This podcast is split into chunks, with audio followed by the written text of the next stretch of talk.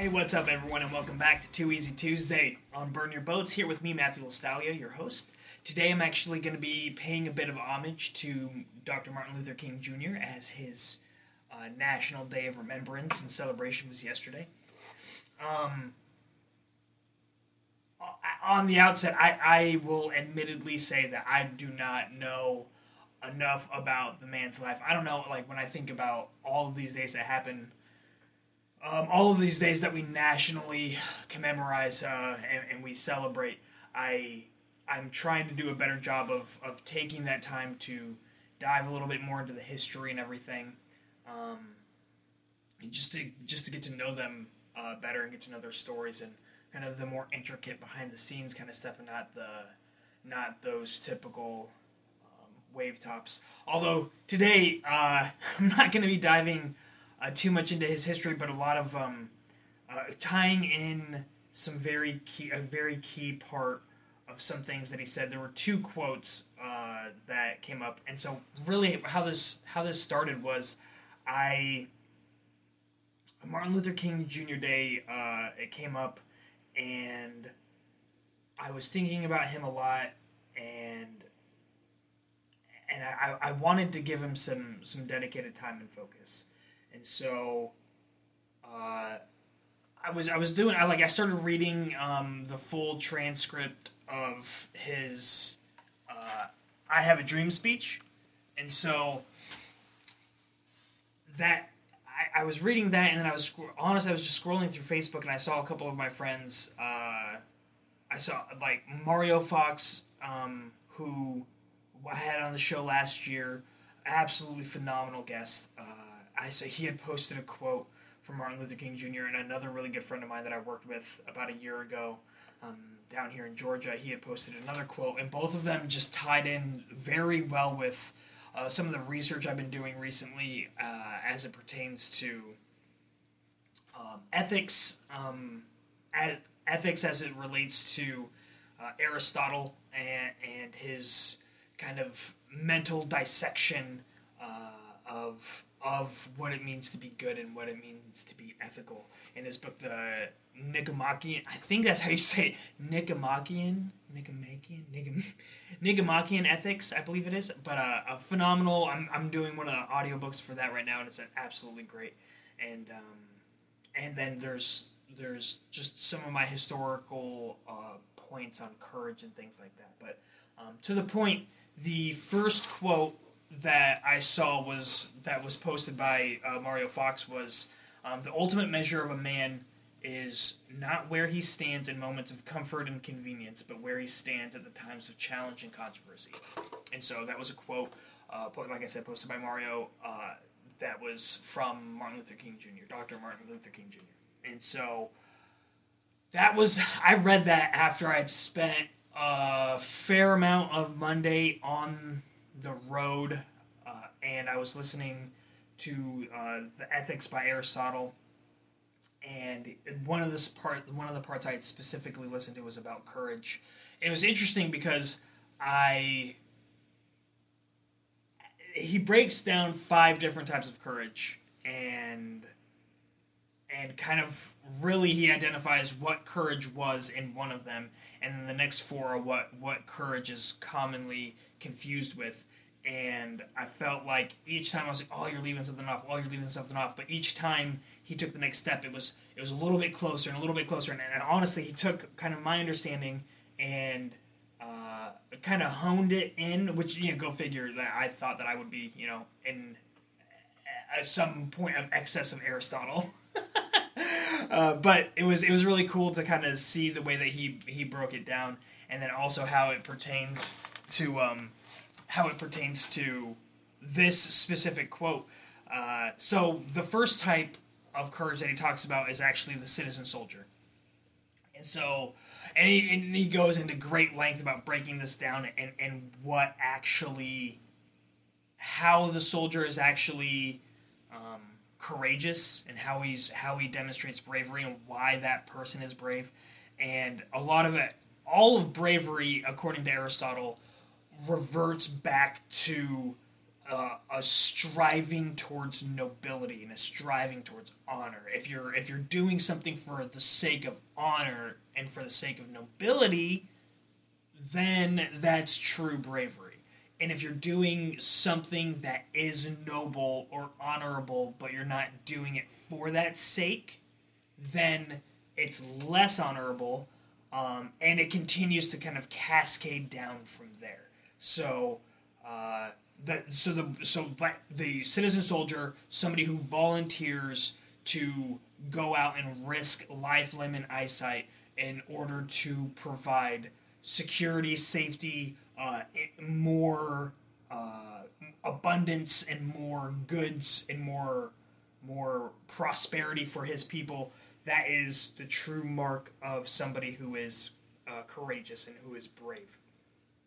Um, and when I first read that, I was like, that I feel, I felt like the mark was wrong, or something about the mark, something about the aim or the target of this rubbed me the wrong way, I guess you could say. It just, it didn't strike home, and I'm like, the, the striving for honor is what makes something brave. In my head, it's not, that's not, striving for honor doesn't make you brave.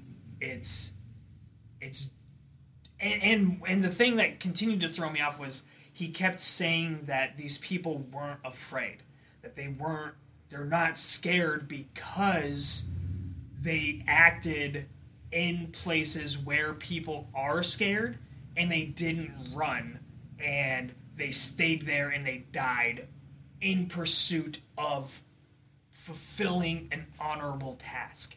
And that is what connotates uh, bravery. And so I think there was a mixture, there was the amalgamation of that really, really. Um, it threw me off because it just didn't seem right, it didn't seem complete, and uh, it, like I said, to me, it just felt like it missed the target. So, um, but I'll get more into the, the missing of the target here in a little bit. But the the other kind, the other types of bravery that he that he goes into extreme detail about our uh, experience being displayed as, as courage, and that is really about. Um, it, it's again, this is the, these next four, starting with experience. It's experience, passion, sang, sanguinity, which I don't know if it's a word. I said it. He talks about being sanguine, so I'm just going to call sanguine, sanguinity uh, for the sake of the, the general premise of, of someone who is sanguine and uh, and ignorance. Those are the four categories that he brings up as uh, commonly confused or misconstrued or misperceived as brave or courageous. Um, so experience as courage, what that is is saying that somebody who has done something a lot that other people are commonly afraid of or commonly cower in front of, that person doing that a lot is brave. And so someone sees a person who is getting up on stage and is giving speech after speech after speech and isn't afraid to voice his opinion to people that hold his uh, that hold positions of power over him um, or that can in- influence him or impact him negatively uh, his willingness to voice his opinion in front of those people is not uh, not swayed, and they see him do this. You see this person do it all the time, um, and that's basically what what that is. Is not to me, it's not courage, and he didn't exactly word it this way, but it's it's you've done it. Like so, there's two ways to look at So you've done it and you've gone through the fear, and so now that you've processed and you've gone through the fear, each time you, it, it loses its edge, and you're not as afraid anymore, and so then your pursuit in it, your further actions in it, are actually not signs of bravery, but a sign of uh, being acclimated to that type of environment. Um, because there are other, it's not to say, just because you're brave, you're quote unquote brave going into a board meeting and, and giving a big presentation or, or, or uh, getting up in front of five, six, seven thousand, thirty thousand people and giving a speech um, doesn't mean that if somebody comes running at you with a sword or a gun in this day and age. A lot of this is contextually in my head in uh, in ancient Greek times because it's because that's where a lot of the that's where the ethics were derived from. That's when the ethics were derived. So, um, but yeah, so that is not to say that you wouldn't cower, run away, and with your tail tucked between your legs. Um, you know, it, it, it's there are different situations, and so again, Aristotle was talking about bravery across the board, and so and and going back to the premise of this, it's what MLK was talking about. Um, you know, what do you do? So it's the person who has done this thing a thousand times. Um, that's that goes back to the moments of comfort and convenience. And now you've grown. It's not to take away the fact that you've taken action, you've gone out and you've grown, and you've developed those skills and those strengths that's amazing. It's just no longer brave. And it's okay. Something doesn't have to be brave to be good. It's just, it's a different category of thing now. Um, and so the next is passion. So a lot of times you'll see people act with a strong sensation of passion.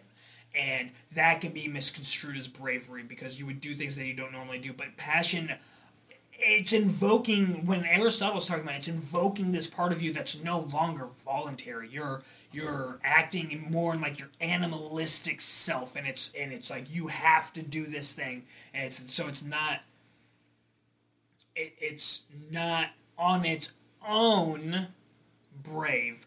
It can help you to do brave things, but it's like, what do you do when the passion dies? Uh, do you continue to fight and strive and, and to show up when it's scary? when you don't have that fire burning anymore. Um, and so that's that's where passion can be misconstrued by itself as being brave when it's not actually bravery. Um, now being sanguine, sanguinity. uh, that is so that goes again to um, kind of like the experience. Like if you are and to, this goes kind of to the other part that I was thinking about experience earlier, but really this is about being sanguine. And so, if you're doing something that scares most people, but it doesn't scare you, that doesn't make you brave. Um, if you grew up around a lot of people, again in my head, I'm like trying to translate. Like if you were like if you were around a bunch of lions, like for some reason in my head, but ancient Greeks hung out with lions.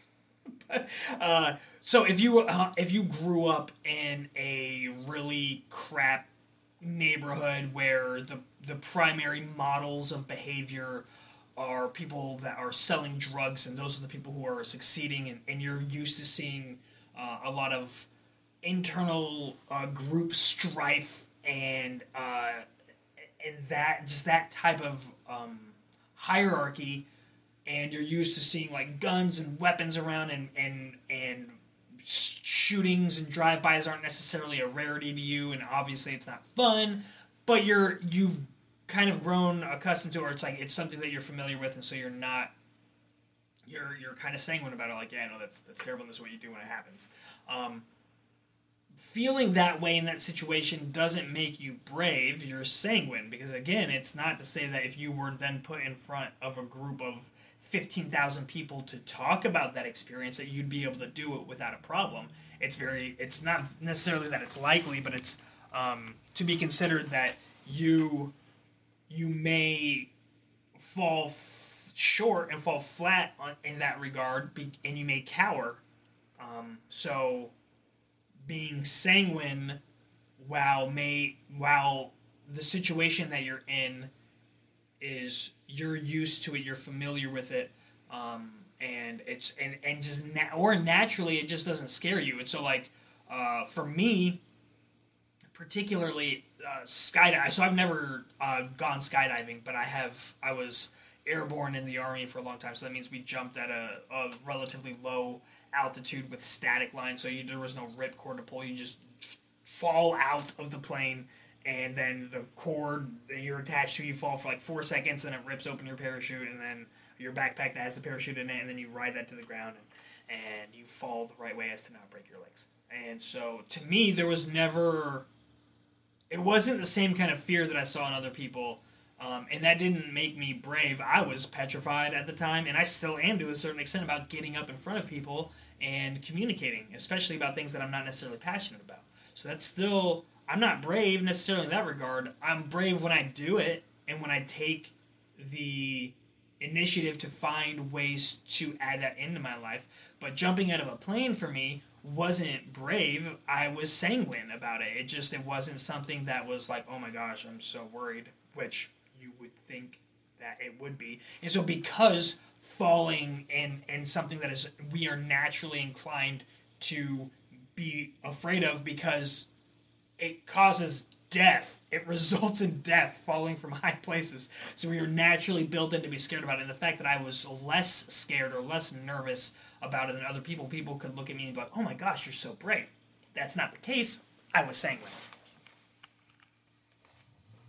So the last one's ignorance, and this was a part that I was like, "Oh, I'm so happy that he hit there," because I kept writing notes as I was going through. And like, like why are we not talking about uh, people that are just dumb, like, or not even dumb, but ignorant is is the best way to to talk about it because it's it's not that you're stupid; it's that you're not familiar with the threats that could be there. So he talk he goes into depth about this. I love the the example that he gave because he talked about soldiers. He talked about soldiers who, an experienced soldier, actually that experience causing fear because that soldier is out there in, in the field and has gone through these battles and has seen battles won and lost but survived. Finds himself in another battle and he, he finds himself that he's outnumbered and that he's uh, outmaneuvered and he's outweaponed and he's like, I'm running because I know what happens here. I know this results in death and I'm out. Um, whereas the younger, less experienced guy, if he's out there leading a troop, then his thought is like, "Oh, I'm strong. I'm I'm I'm super strong, and I know my guys are strong, and I, we're gonna fight, and we're gonna fight, and we're gonna win." And then they die because they don't realize that they're outmaneuvered and out outgunned and and out thought and everything, out schemed, out strategized. And so according to Aristotle, this is what one of the pro- one of the areas where I had the problem with him uh, was he called the person, the old soldier who ran, cowardice through experience, and he called the young ignorant soldier brave. Like there was, he didn't look at ignorance in that way as necessarily being uh, a false, a false sense of courage. He said it can be, but in that sense, because the aim, the target was noble, then it was brave. And to me, that's where I veer. That's where I veer. I, it is not. That is not the case for me. It is to me that brave act. What what made it noble? What made it honorable? And so I really I like I dove into this. I dove into like what what is the the meaning of nobility, and it has to do with. Uh, high morals and and aligning with principles and I dove into morals and principles and what do these mean and, and there's there's a truism there's there's a a, a sense of, of truth that is kind of the baseline of it.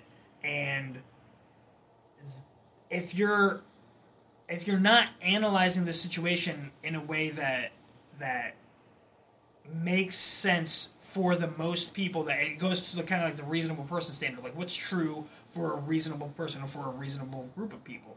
Well apparently at the time aristotle to to aristotle the reasonable person test would be that you fighting and dying for your land for your treasure for your country for your people uh, that is true. That is principled. That is highly moral.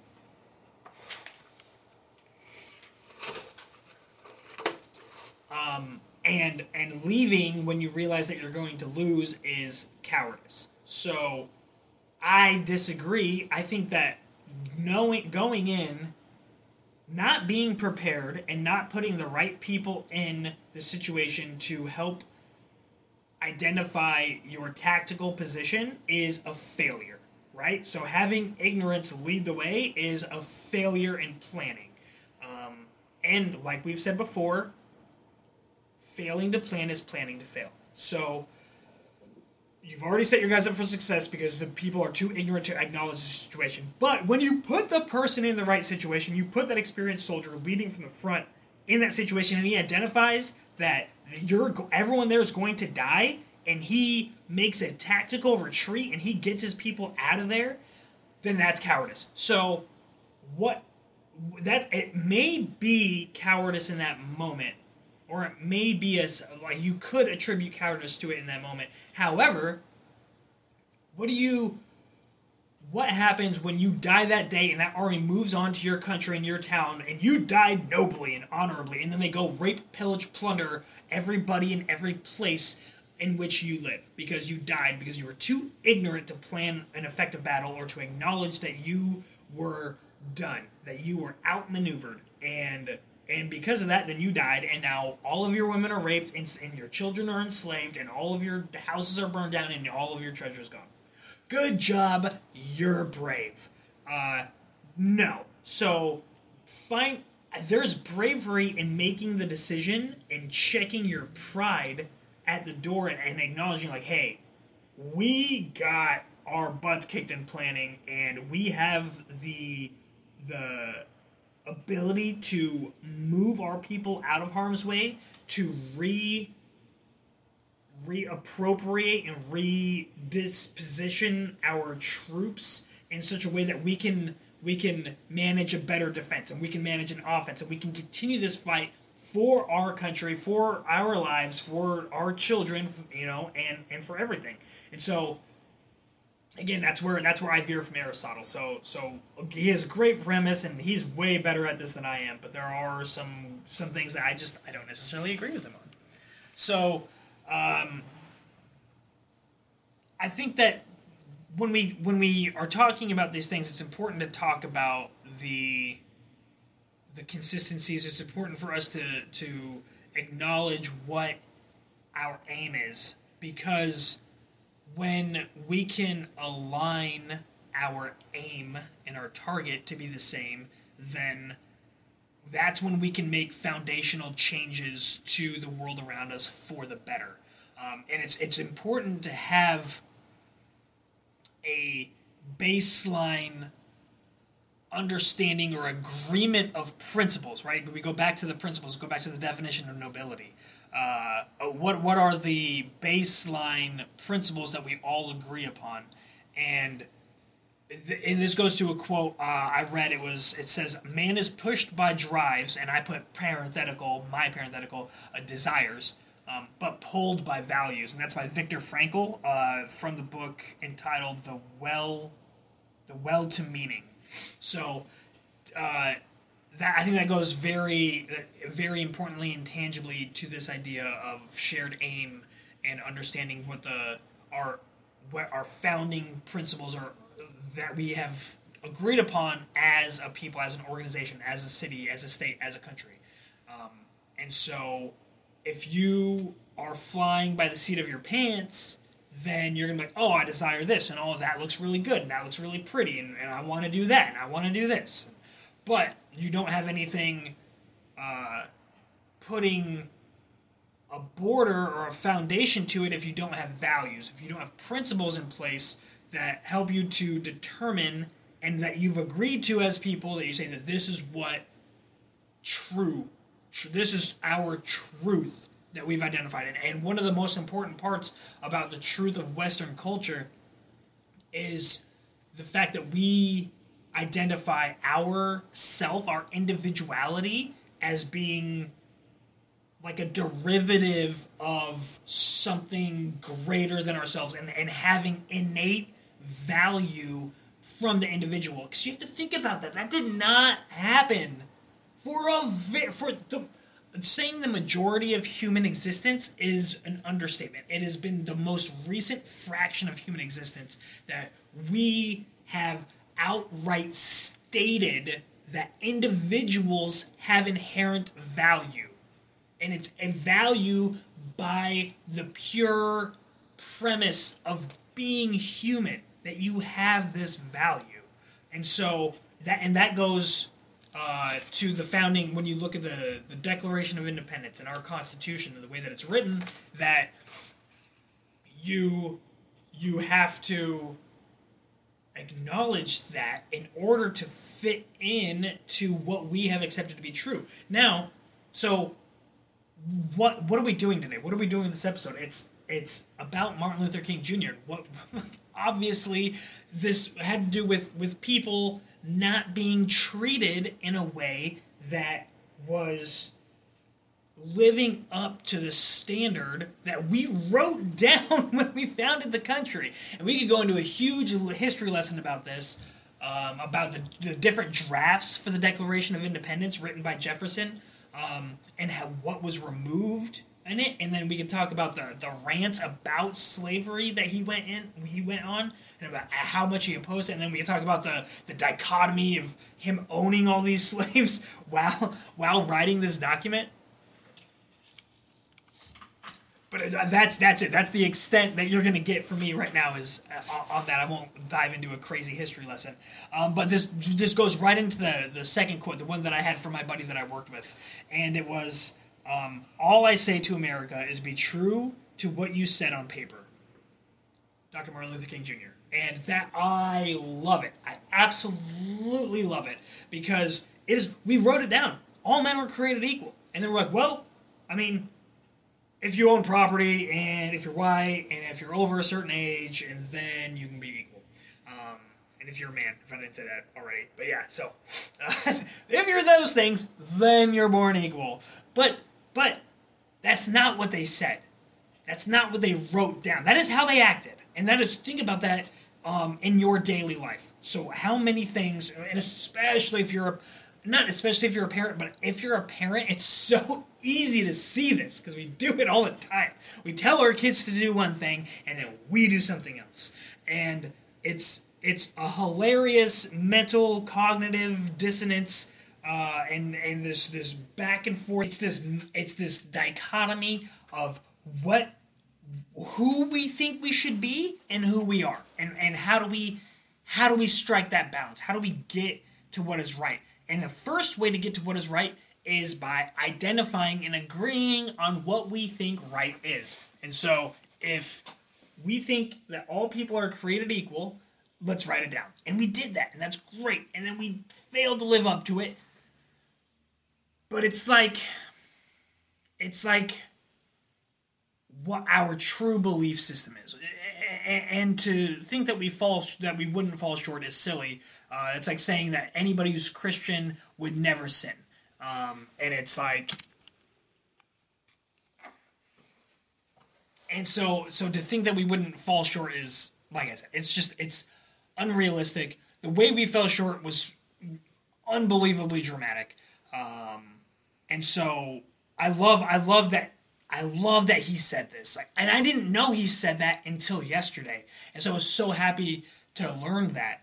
And this could this could go into the idea of of shame. Like a lot of people want to live in this in this world of uh, um, black black and white, right? So America, America's history is is awful, is terrible um, and we were founded on the backs of slaves, and we're immoral people, and, and the wealth begotten today is was was done so in an immoral fashion, and so there is no there is no getting out of that loop.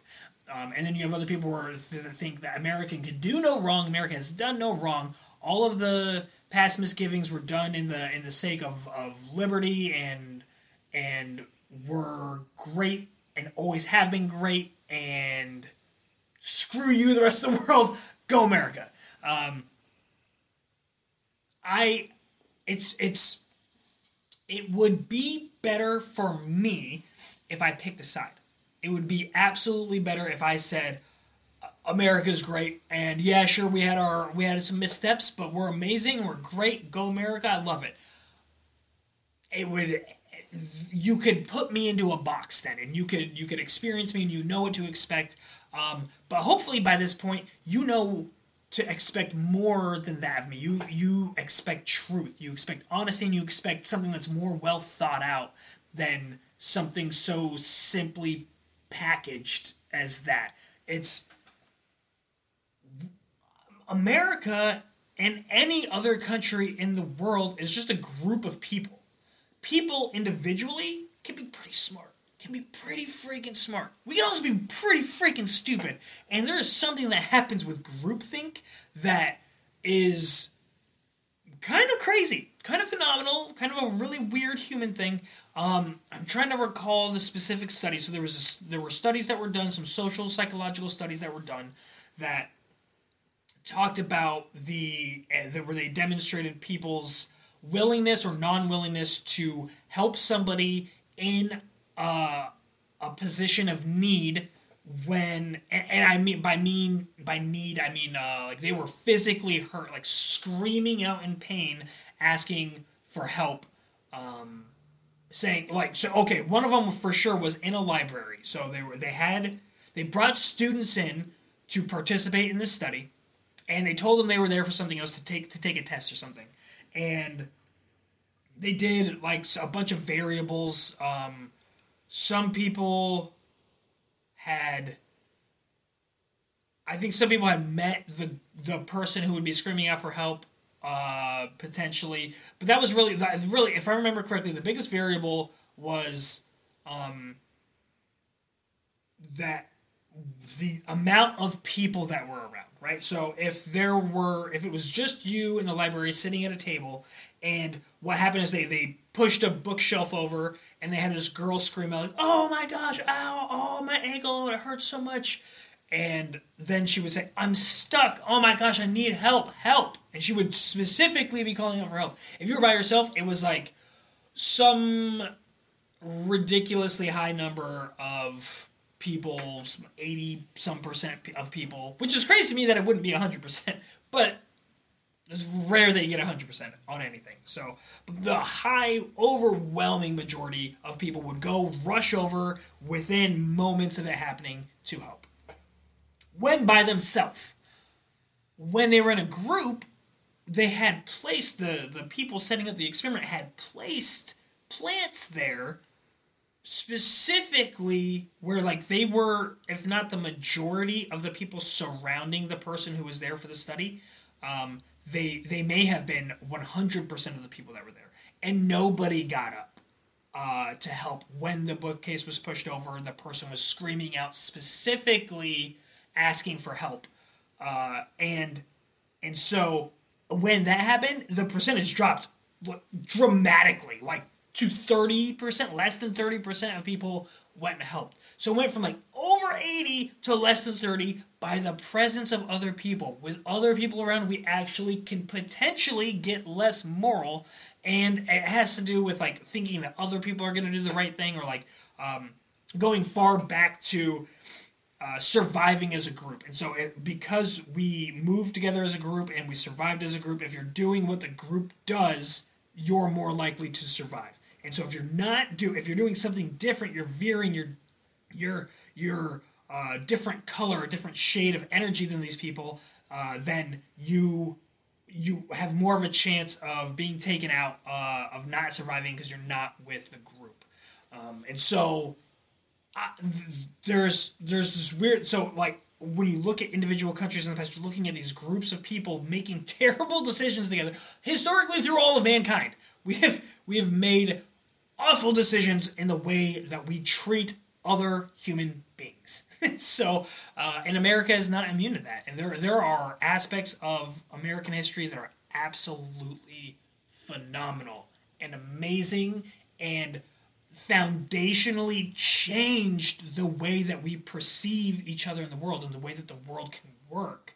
Um, and there are other aspects, very, very large, not to be trivialized aspects that are bad. That are bad. The two big ones that immediately, three big ones that immediately pop into my head are the genocide around the, the Native Americans, um, slavery uh, of the African American people, and the uh, the the I want to say intern intern camps, not intern camps. Uh, the the the, the when we took the Asian or the Japanese Americans and we took them into concentration camps essentially uh, here because they looked like and were from the same place as the people that we were fighting in World War II.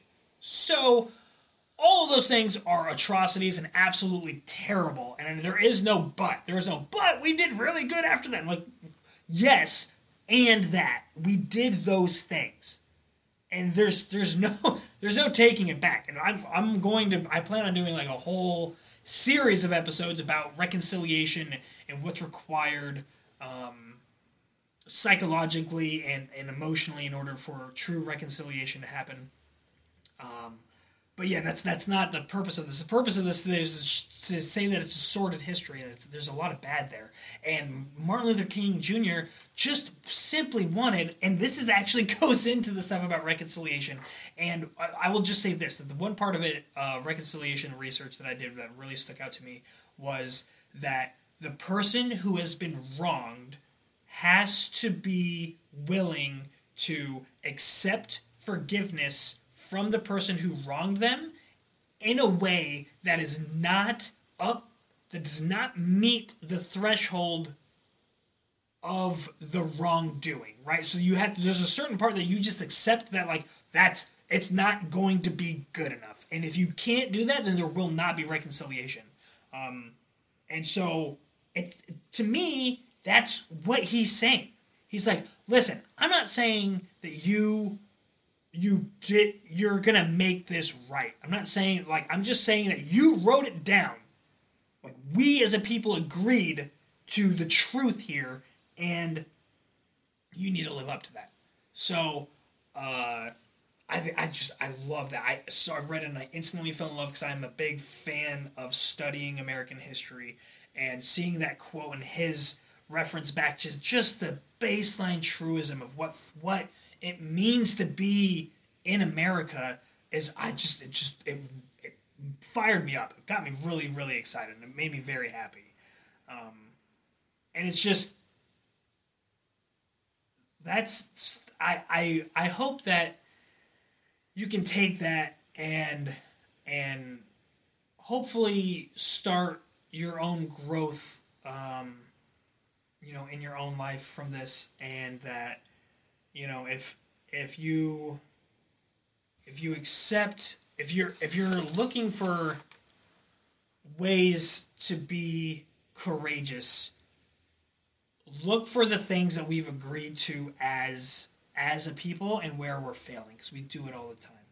And it's don't look i mean like operate within the, the areas that you're comfortable in operating and and exceed and do well in those things and continue to expand and grow ex, like uh, uh, push your comfort circle out further so that way you can do more things with greater ease um, and doing so that it takes courage to get to the point where courage is no longer required um, so do this so do that do all the different flavors of courage and, this doesn't have to be radical overnight stuff. Again, I, when I talk about this all the time, it's it's as simple as what decision can you make today that inspires bravery, that, that requires bravery from you?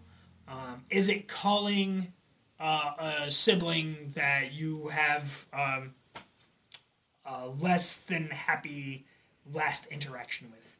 Is it is it volunteering for a project at work? Is it reaching out to uh, someone that you've never you've never talked to before, um, and by cold calling somebody for your business? Is it you know whatever it is for you? Like identify the things that you naturally avoid, and and spend some time thinking about it. Start there. You don't even have to take the brave step. Identify where you're not as brave as you could be, and then start taking steps to be brave.